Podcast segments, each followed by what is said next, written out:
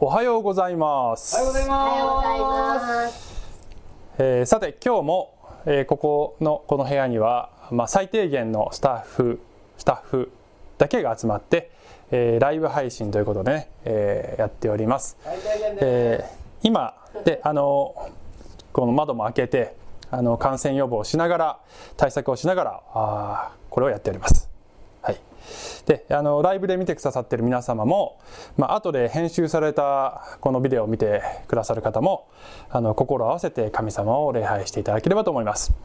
ありがとうございます。はい、ということで、イエスのもたらした変革シリーズ77回目神を認識する方法ということで、えーお話をしていきたいと思います。はい。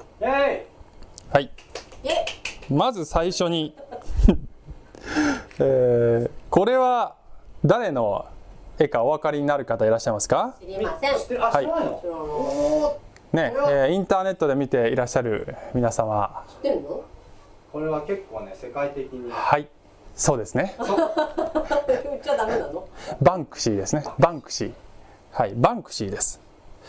バンクシーという人はイギリスを拠点にして活動する覆面ストリートアーティストですね覆面っていうのはつまり誰も顔を知らないってことですね。世界各地のストリート壁、まあ、橋梁とかそういったところにこの作品を描くんですね。ですごい私かもしれないよって今 私の妻が言いましたけど まあそうかもしれませんね。はい、ですごい人気なんですね。で実はこれはこの人はあの今横浜であのバンクシー展ってやってるんですよ。でコロナの影響で今中止してるんですけど、えー本当は今それをやってるんですよね。であの描かれているこの作品にはメッセージ性があって大体政治的なメッセージがあるんですね、えー主に反権力反消費社会、えー反戦争みたいなそういうメッセージがあるんですね。で落書きっていうのは、まあ、厳密に言うとこれ違法なんですよね。なのでまあ覆面ということなのかもしれないんですけどあなので、えーやっていることが正しいか否かっていうと、まあ、賛否両論もあるし、まあ、その発しているメッセージもあの、まあ、いろんな意見があるのでねあのここで私がバンクシーに賛成かどうかということは論じません。えはい、が、えーまあ、非常に興味深い面白い存在だなとは思うんですよね。すごくミステリアスじゃないですか。ね、で、えーであの で世の中のほとんどの人は、えー本人を見たことがない。存在を目で確認していない。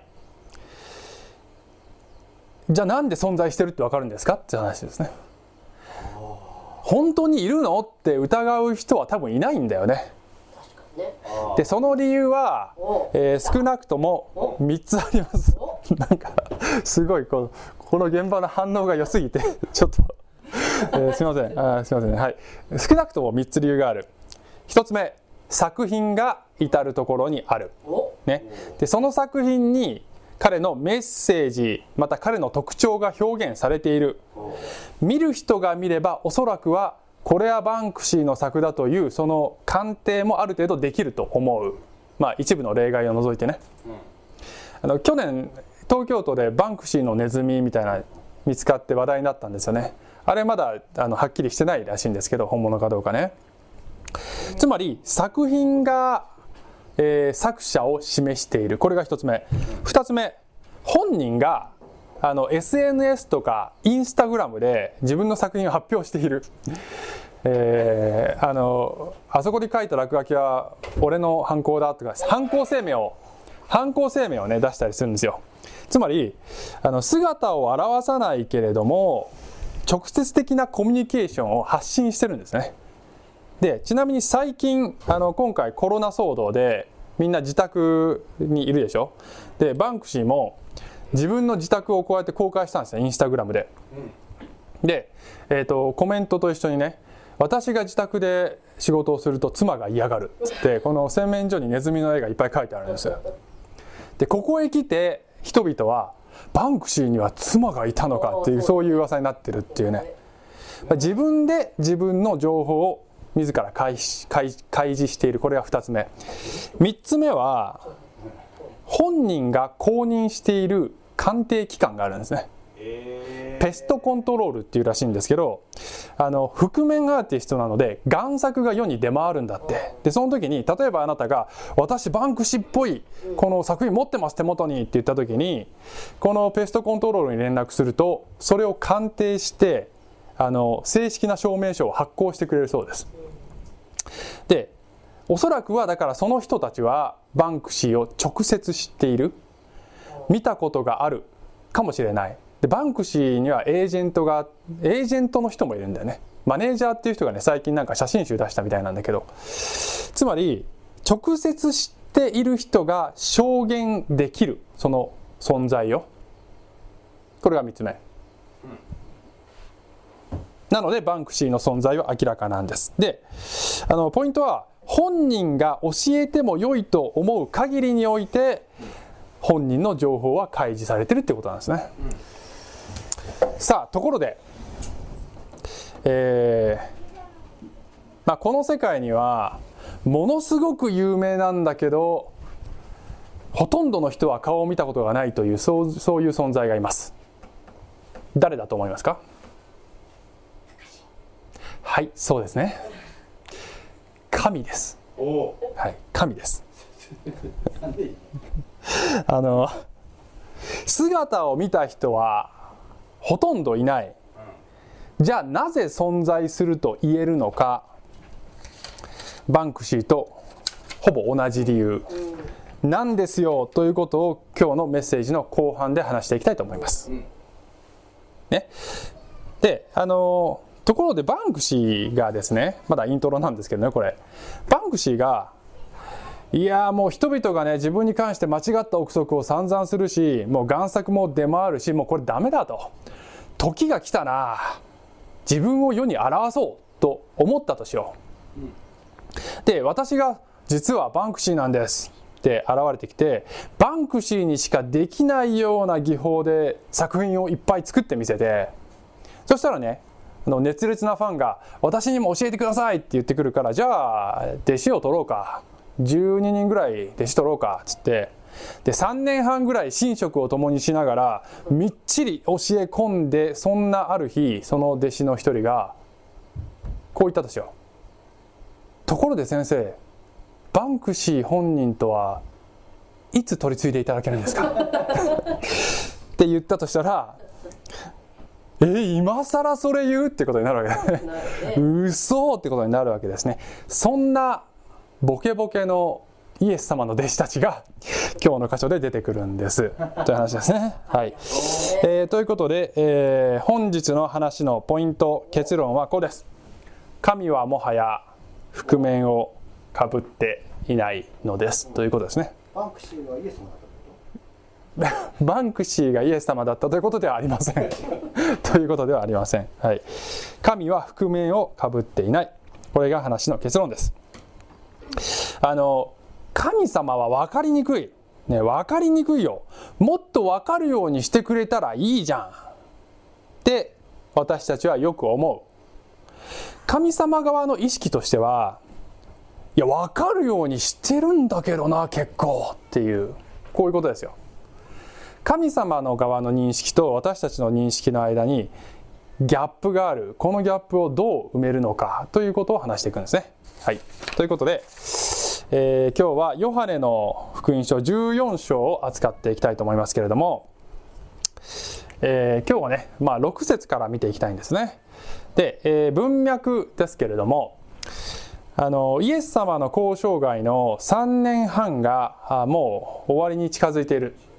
そして十字架は目前です。その直前の夜に、えー杉越の食事というこのいわゆる最後の晩餐をイエス様は弟子たちと一緒に、えー持たれます。でこの食事が終わろうとしているか終わったかというぐらいのタイミングでイエス様ここから長いスピーチをえー14章から17章ぐらいに至るまで、えー長いこのお話をされていく。その最初の部分を扱っています。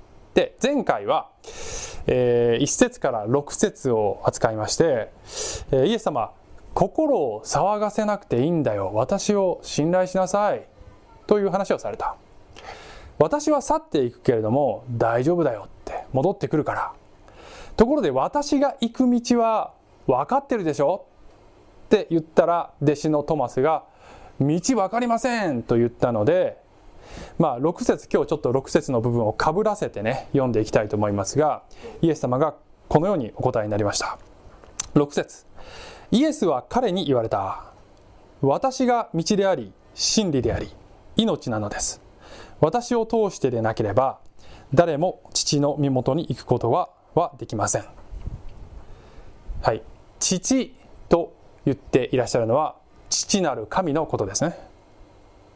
で前回申し上げたのは天国に行くためにはイエスを信じるという方法しかないのだとイエス様自身が主張しているのですという話をしました。でこれはクリスチャンにとっては非常に大きなチャレンジで戦いが生じるんだけど恐れないで戦っていきましょうねという話を前回しました。で、えー7節を読んでいきますけどもあなた方が私を知っているなら私の父をも知ることになります。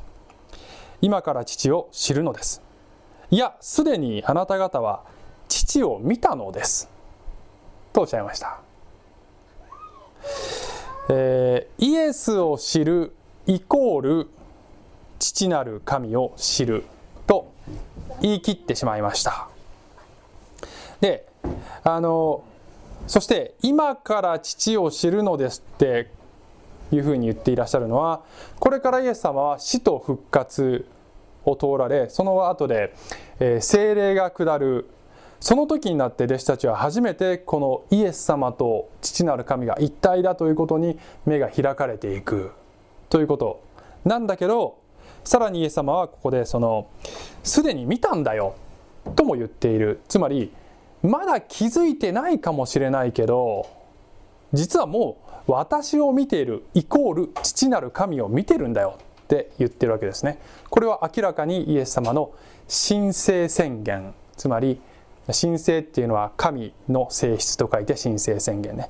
自分が神であるということを宣言している。当時のユダヤの社会ではもうこれは大変な神への冒涜ということになる。もし嘘であれば。ということですけどね。はい8節。ね。このイエス様のですね、えー言葉に対してこの気の利いた一言が出てくるわけですね。8節。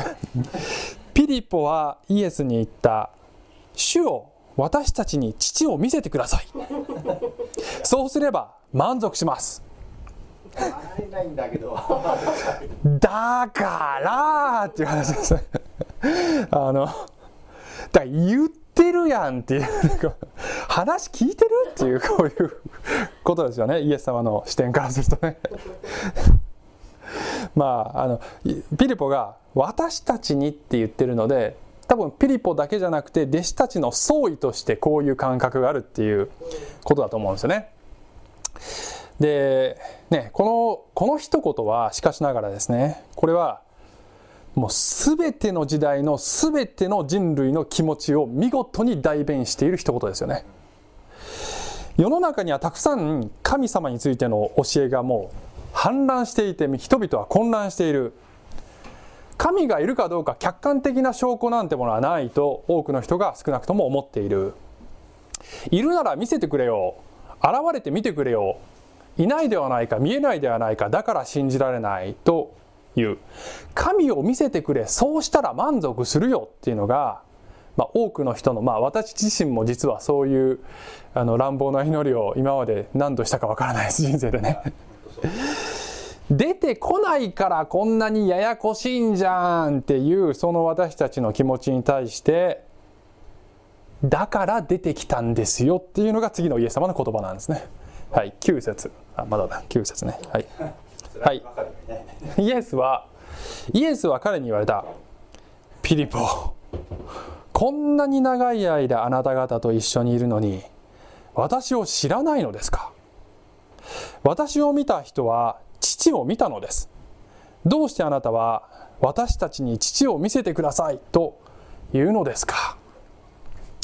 えーさらに繰り返してイエス様はストレートな表現で「私を見たイコール父を見た」だよって言っている。ね。父を見せてくれって言って言うからだから見てんだっつうのっていうことをまあイエス様こう強調して言っていらっしゃるわけですよね。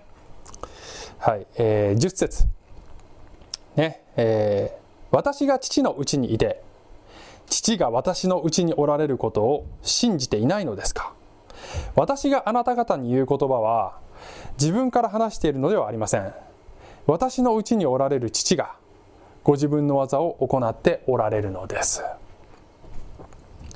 もうなんかこうなってくるとですね多分イエス様何を言っているのか弟子たちはだいぶもうちんぷんかんぷんな感じだと思うんですよね。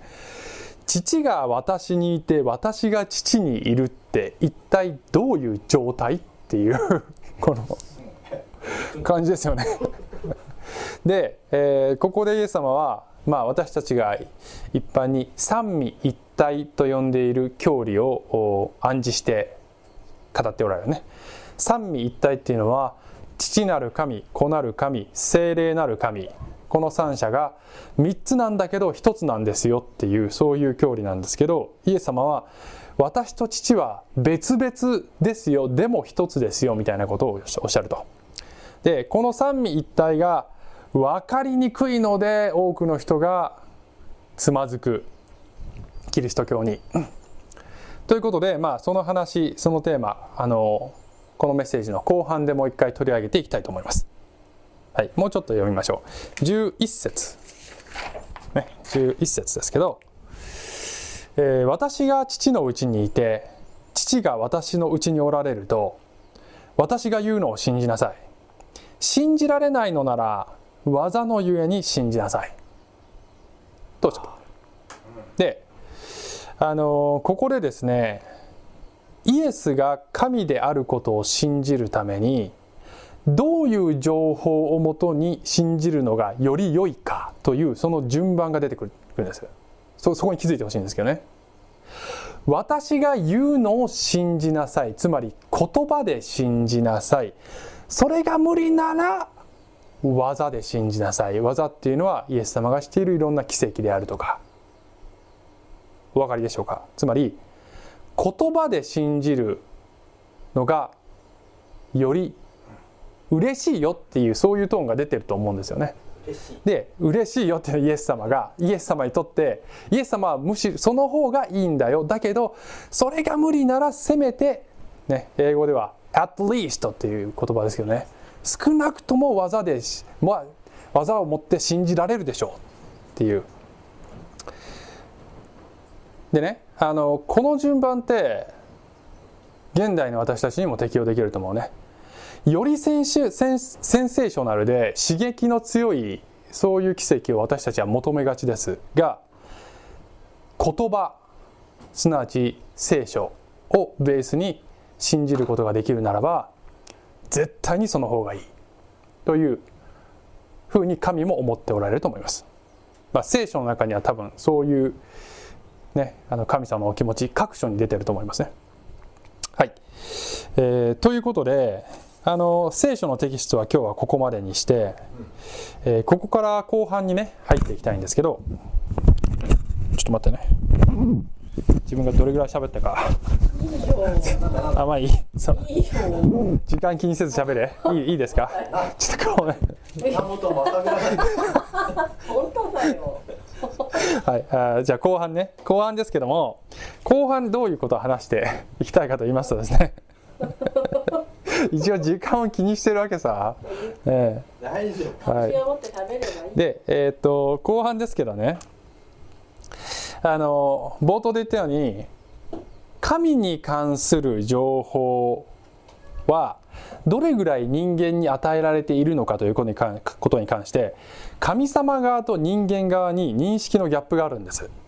人間側はもっと見せてくれそうすれば満足するよ。これ人間。神様側はいや与えてんだけどなわかんないかなっていうそういうねギャップがあるんですよね。でえっとあの冒頭でですねバンクシーの例を出してバンクシーが存在するってどうやってわかるか作品を通してそしてバンクシーが直接的にコミュニケーションを出している発信しているその直接的な権限を通して、えー、3つ目はバンクシーが公認しているエージェント証人がいますよ、えー、神も一緒ですということではい、えー、神の掲示の方法はまあこういうふうにね表現できる1つ目。神の作品を通して神はご自身を掲示している。2つ目。直接的に権限をされることがある。ということ。そして3つ目、えー、神が公認している証人がいたのですよ、まあ、過去形なんですけどね。いたのですよ。ということです。え聖書はどこにあるのって思うかもしれませんこの3つ目が聖書なんです神が公認しておられる証人が書いたものが聖書なんですねあえてこういう表現にしたんですけど、うんで、えっと、これをねさらに分類するとねこうなるんですよ。一つ目の神の作品のところを、まあ、これ神学用語なんですけど一般啓示って言うんです。誰にでも与えられている啓示という意味で一般啓示そして2つ目と3つ目を特別啓示っていうふうにね言いますね。あのもっと詳しい神の情報を特別な形で神が表現している特別啓示ですね。であのこの3つを話していくんですけどね3つに共通して言える一つの大きなポイントがあるんです。それは何かというといかに人間がこの神様の啓示を歪めそして勝手な解釈を施して神の御顔を御顔をぼかしてしましまうか。3つに共通して言えることですそれこれが。それがまあこの串刺しになっているというふうに思いながら、えー、この話を聞いてください。はい、で1つ目なんですけどね。あの神の作品これを一般啓示という。でより具体的に言うと自然自然界そして人間の良心、ね。まあ、人間も神の作品なのでその良心、えー、そして、まあ、一般にあの歴史もそうだというふうにねありますね。で先週言いましたけど歴史は神のストーリーなので、まあ、それも神の作品っていう言葉でくくれるかなと思ってあの作品って言葉でまとめちゃってますけど自然良心歴史これが一般的に一般啓示って言われてます。ローマ人への手紙パウロが書いた手紙ですけども1章の19から20お読みしますと、えー、神について知りうることは彼らの間で明らかです。神が彼らに明らかにされたのです。神の見えない性質すなわち神の永遠の力と神聖は世界が創造された時から被造物を通して知られはっきりと認められるので認められるので、えー、彼らに弁解の余地はありません。でこれはですね彼らってパウロが言ってるのは誰らかというと、えー、これは特定の誰かではなくて、まあ、人類全般の罪をここでパウロは断罪している。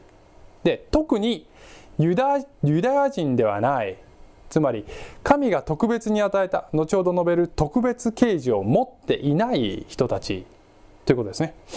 その彼らでもちゃんと神についてのある程度の知識を本当は持ってるんだよっていう話をしてる。自然界のこの驚くべき秩序とか法則を見ればその作者がわかるというふうに彼は論じてるわけですね。でさらにあのローマ人への手紙2章の1415も読みたいと思いますが、えー、立法を持たない違法人が生まれつきのままで立法の命じることを行う場合は立法を持たなくても彼ら自身が自分に対する立法なのです。彼らは立法の命じる行いが自分の心に記されていることを示しています。彼らの良心も証ししていて彼らの心の思いは互いに責め合ったりまた弁明し合ったりさえするのです、まあ、何言ってるかというとこの立法って書いてあるのはえー、これはユダヤ人が与えられた特別啓示ですよね。でそれはユダ、えー、ユダヤ人に与えられたものなので違法人は持っていない。ユダヤ人は神様から実戒をもらっている。でもそういう明文化された善悪の基準を与えられていなくてもちゃんと善悪の判断基準は心に書いてあるんだよ。神様が書いたんだよっていうことをね言ってますね。ちょっとプチプチ言ってるね。このマイクがね。ね、なかなかこの問題が、やっぱり金属のそれじゃないかな。うん面体結うん、まあいいです。あまり気にしないで聞いてくださいね。はい。でえー、どこまで言ったっけ？そうそうそう。あの心に善悪が書いてあるんだよっていうねことですね。で私たちが日常生活で例えばニュースを見て子供が虐待されて死んでしまったとか多くの一般人がテロで虐殺されたとかあるいは権権力者が私腹を肥やすためだけに弱者を虐げているとかそういうニュースを聞いたら義憤を感じるでしょう。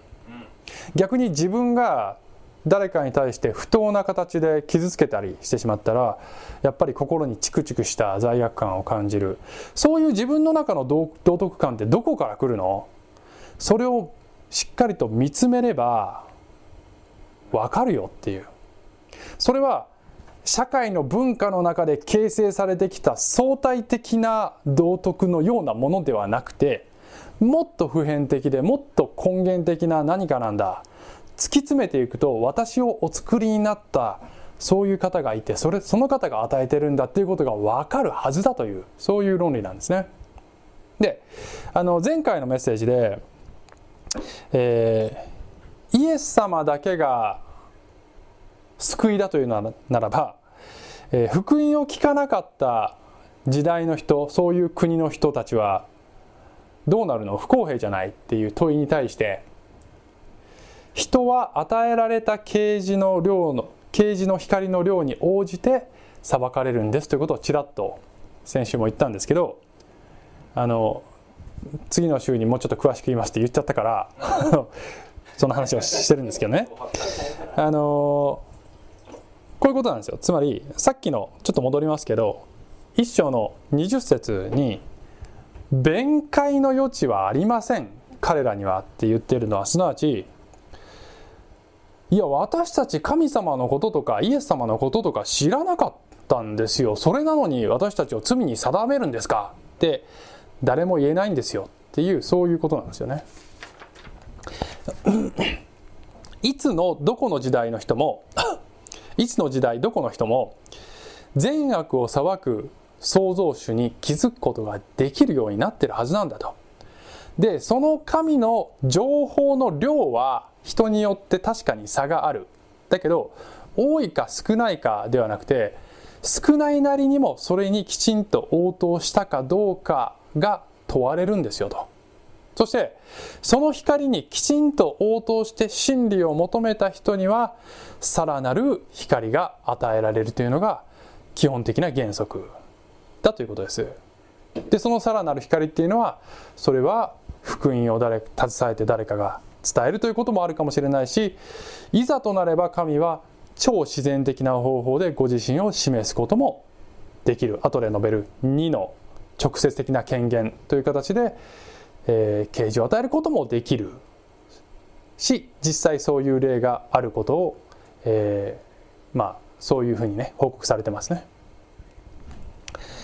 つまり作品が作者を示しているということですところがこの作品に間違った解釈を施すことで作者が分からなくなるということが起こるわけですね。まあ科学の名のもとに神抜きに世界がどうやって成り立ったかというそのストーリーをまことしやかに論じるのは人類の得意技です。あるいはこの世界にはいろいろな神様がいるんだよ。いやいや人間だって神様になれるんだよ。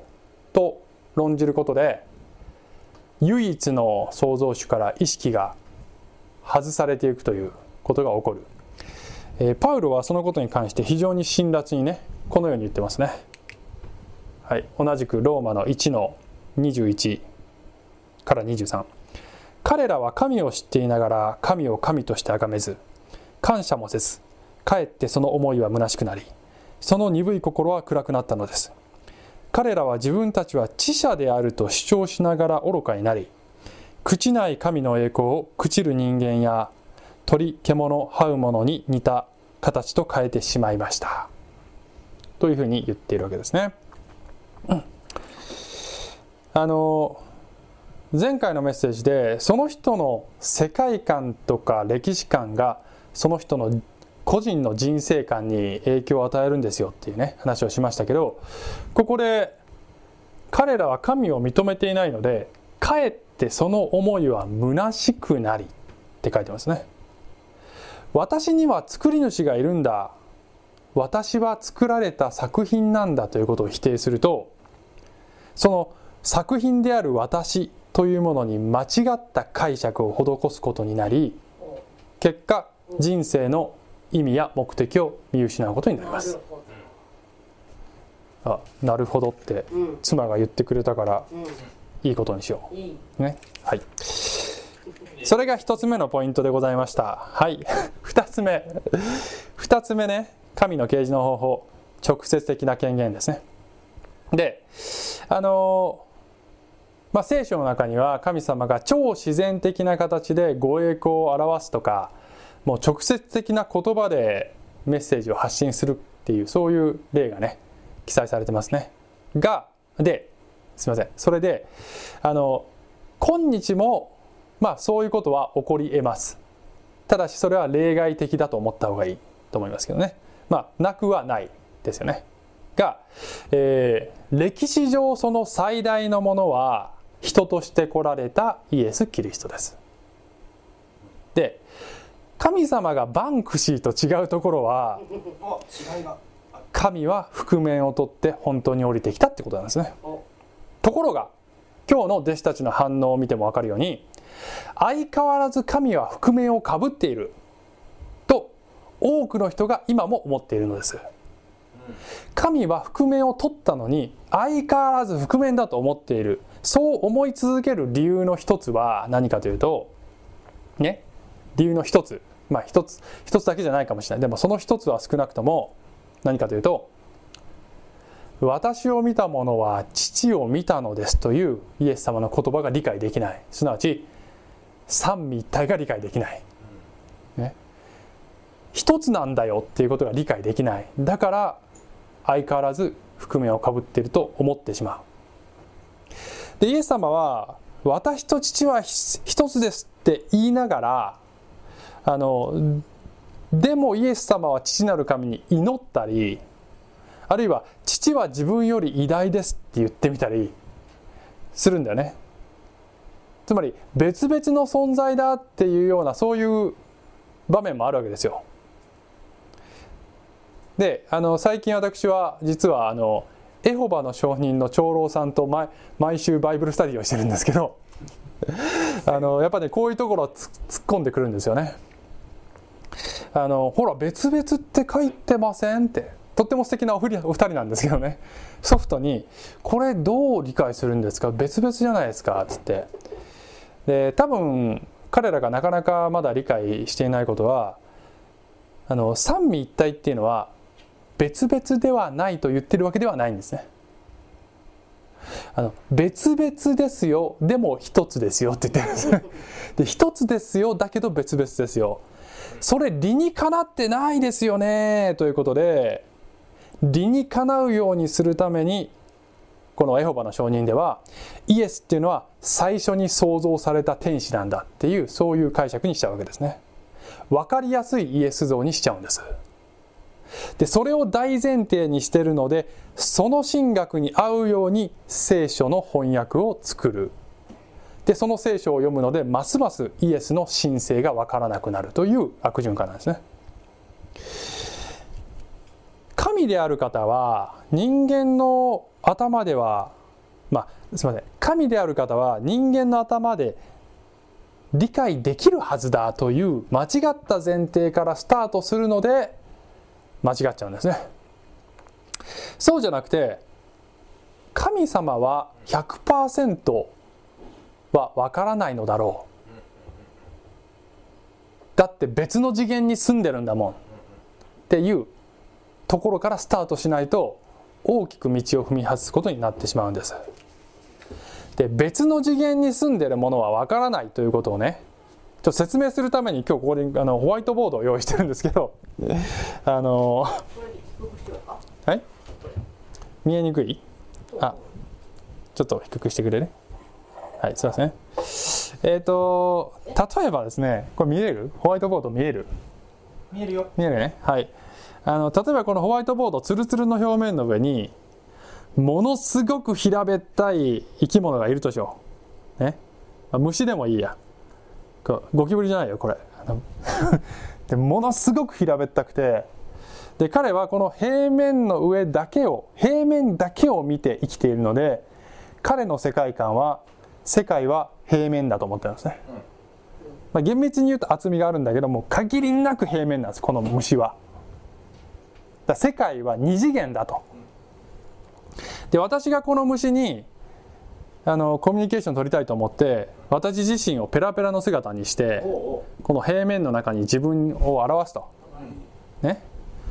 でそしたらこの虫は「ああ坂本さん坂本さんはここの私の上を通ってねあ坂本さんはこういうこういう人なんだな」って思うと。ね。平面なんですよ。二次元。だけど実際には私は三次元つまり高さのある世界に生きているのでむくっと起き上がって例えばぴょんとこの虫の上をとジャンプして反対側に着地することができる。虫は「え今何起こったの?」と「瞬間移動した」って思う。で「いやいや違う。君の上を通り越したんだよ。上って何?」っつう話なんですよ。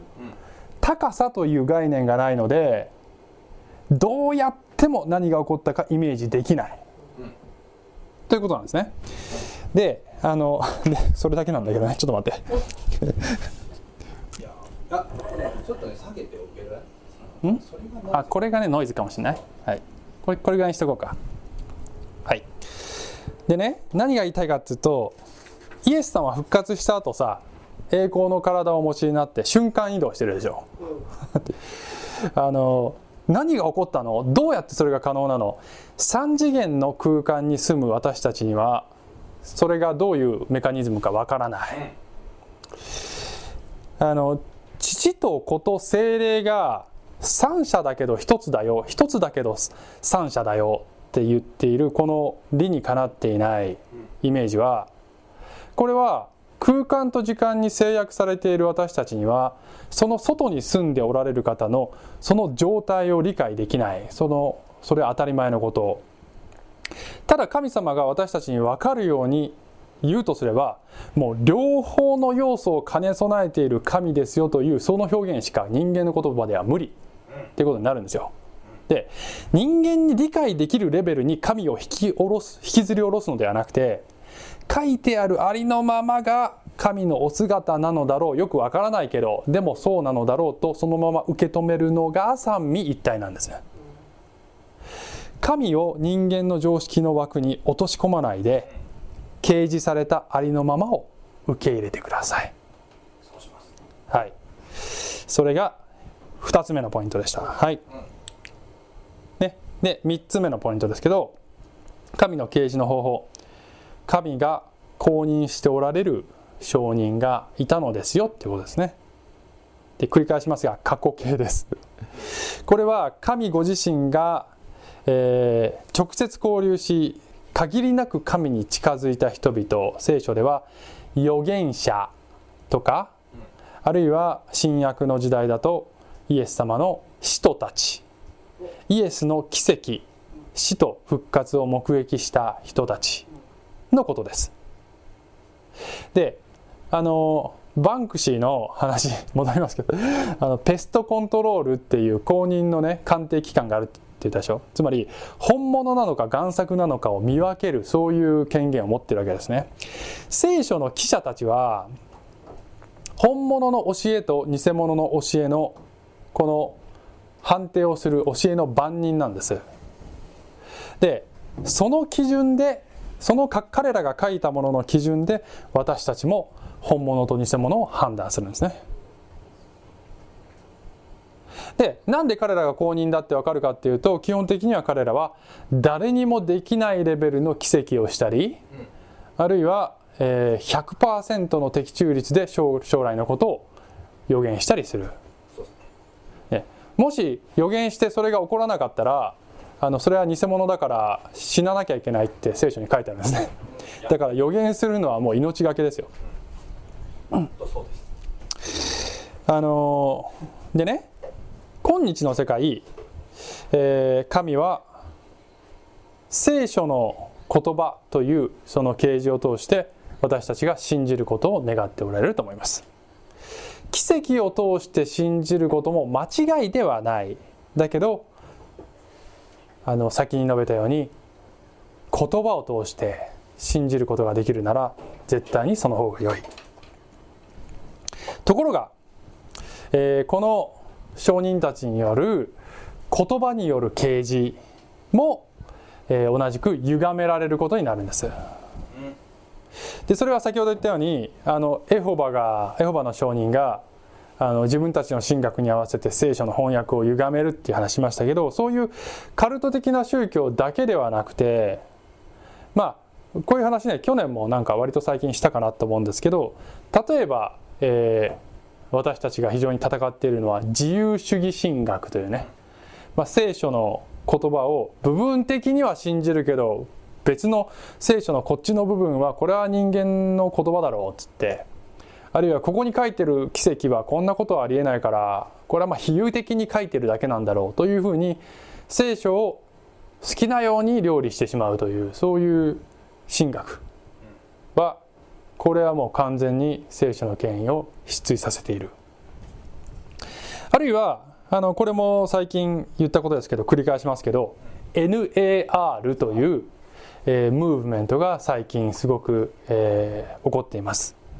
ニューアポストリック・リフォーメーション日本語で言うと新使徒的改革といって今日のこの世界に使徒がよみがえりましたと。蘇ったっていうのはあのあの人は使徒だとか自分でも私は使徒です。っていうねその権威を持っていると主張する人たちが、えー、いっぱい出てきてそして多くの人があの人は使徒なんだなと思ってしまっているということが、えー、言われていると。で私たちのその立っているネットワーク私たちの神学のグループではものすごく、えー、これに対して、えー、警鐘を鳴らしてますね。あのそうそういうふうに今日の世界で自分は使徒だという人たちはそれは神が公認した使徒ではありません聖書の論理は使徒と預言者の土台の上に教会が築かれたんだということなんですよ。で、えー、その啓示は完結しているという論理で書かれている。なので今日現れた人は公認ではない、ね、非公認っていうか偽物です。すいません。非公認。非公認っていうより偽物です。でそういうことがあるので本物の神が公認したねあの証言者証人の権威が損なわれることになる。なので私たちは戦っている。まあそれ以外にもねいろいろな形でね神の言葉っていうのは変容させられるんですよ。で今言ったよりもまだマイルドかもしれないんだけど、まあ、いろんなこうなんていうかなキリスト教っていうのは西洋化されてしまった解釈がいっぱいあるだから私たちはヘブル的に聖書を解釈しようねというそういうね言葉をスローガンにして、え、ユダヤ人がどう理解したか当時の世界がどう理解したかという視点で聖書を読むように、えー、したいという、ね、そういうあの聖書研究研究のネットワークに属しているわけですね。数ヶ月前に私たちのこの家族はアメリカに行ったっていう話をね前もしましたけど、うん、あのまあロサンゼルスの近くだったんですけどね。あの、まあ、ホストしてくれたこの素敵なご夫妻が日本食レストランに連れてってくれたんで。で、えー、ありがちなんだけどすっごいアメリカナイズされた日本食レストランだったのね。でねあのーこうメニューにさ「なんとかボートなんとかボート」って書いてあって「あボート頼もうボート頼もう」ってこうホストの方が言うんだよね。でボートってあのあ多分そのいわゆる懐石料理ってさあの木でできたなんていうのそういうの。船盛りか。船盛りっていうのそういうの。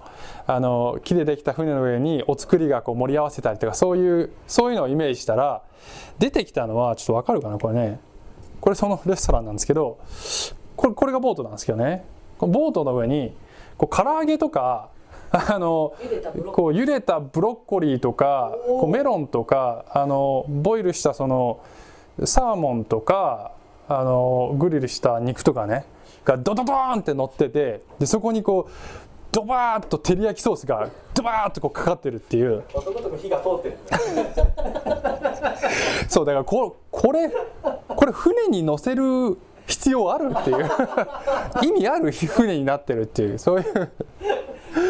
もうねこうなんか照り焼きソースさえかかってたら日本食って呼んでいいだろうっていうぐらいの勢いであのドーンって出てきたんですね。ね楽しいけどね楽しいけどね楽しいけどでさあの面白いのはあの、まあ、このホストの方々がね誕生日の人がいると従業員が歌を歌うパフォーマンスしてくれるんだよって。ね、あれなんて言ってるか教えてよって言うから「いや普通日本でもねハッピーバースデー英語で歌うんだけどな」って出てきたんだよ本当にね。で働いてる従業員ほとんどヒスパニック系の人でねもう片言の日本語でね何を歌い出すかと思ったら「ポッポッポーハトポッポー豆が欲しいから空やるぞ」って歌うんだよね。